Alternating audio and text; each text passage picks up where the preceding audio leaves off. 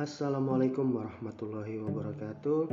Kembali lagi bersama saya Muhammad Gali dan pada kesempatan kali ini saya ingin bercerita tentang Wu dan Elang ya.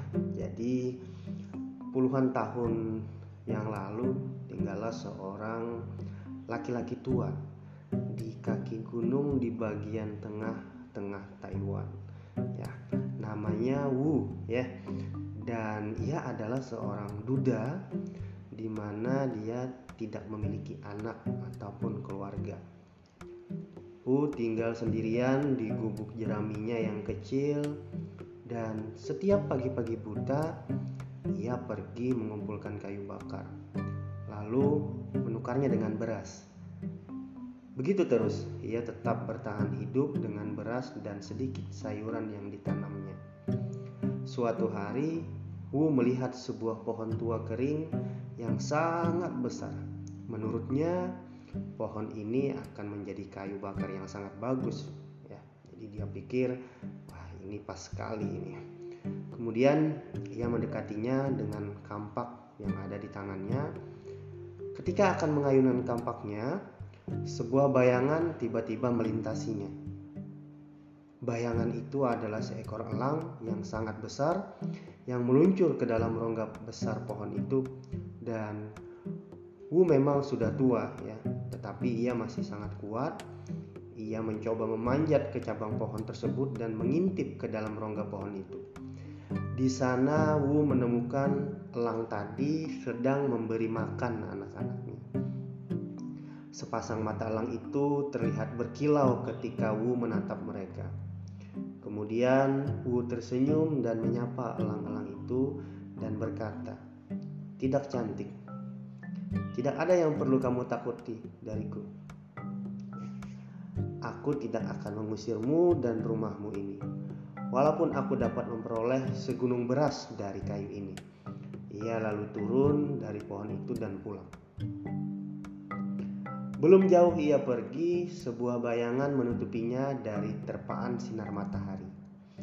Ibu elang itu mendarat di ujung jalan dan menghalangi Wu yang sedang berjalan menuruni bukit. Kakek, kata elang itu, kamu sangat baik dan murah hati. Izinkan aku untuk membalas kebaikanmu karena tidak menghancurkan rumah untuk anak-anakku itu. Naiklah ke punggungku dan tutuplah matamu. Hu sangat terkejut, akhirnya melakukan apa yang elang itu katakan. Sekarang berpeganganlah yang kuat dan jangan lepaskan sampai aku memintamu untuk melepaskannya. Perjalanan kita sangat jauh. Mereka pun terbang. Setelah perjalanan, mereka turun ke daratan. Ketika Wu membuka matanya, ia melihat dirinya mendarat di atas kerikil dan batu-batu besar yang dingin batu dengan segala bentuk, ukuran, dan warna. Semuanya ada di sana.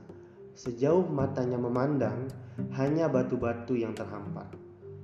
Wu turun dari punggung elang, menggosok-gosokkan tangannya agar tetap hangat. Lihatlah di bawah setiap batu itu, kata elang. Kamu akan menemukan akar gingseng. Ambil sebanyak yang kamu bisa. Kapan pun kamu ingin kembali untuk mengambilnya lagi, katakan saja dan dengan senang hati aku akan membawamu kemari. Wu berjalan cepat dari batu ke batu, mengangkat sebanyak mungkin yang ia dapat dan mengisi bajunya dengan akar-akar yang berharga tersebut. Ia mendengar bahwa gingseng, akar yang bentuknya seperti manusia, sangat berharga untuk membuat obat kuat. Tak lama kemudian, Wu membuka toko gingseng. Ia menjadi satu-satunya orang di Taiwan yang memiliki pasokan akar ginseng yang tidak pernah habis. Ia juga kemudian berkelimpahan dan mengakhiri hari-harinya dengan nyaman dan berkelimpahan harta. Nah, teman-teman sekalian, apa pesan yang kira-kira bisa kita pelajari dari cerita ini ya? Jadi, menurut saya, meski kita sangat membutuhkan sesuatu, tetapi kita tetap tidak boleh egois hanya memikirkan diri sendiri. Orang lain juga membutuhkan sesuatu dalam hidupnya. Jadi, hargai hak orang lain. Mungkin itu yang bisa saya ceritakan hari ini dan mudah-mudahan bermanfaat untuk teman-teman semua. Kembali lagi nanti bersemu, eh, bertemu lagi dengan saya di episode yang lain.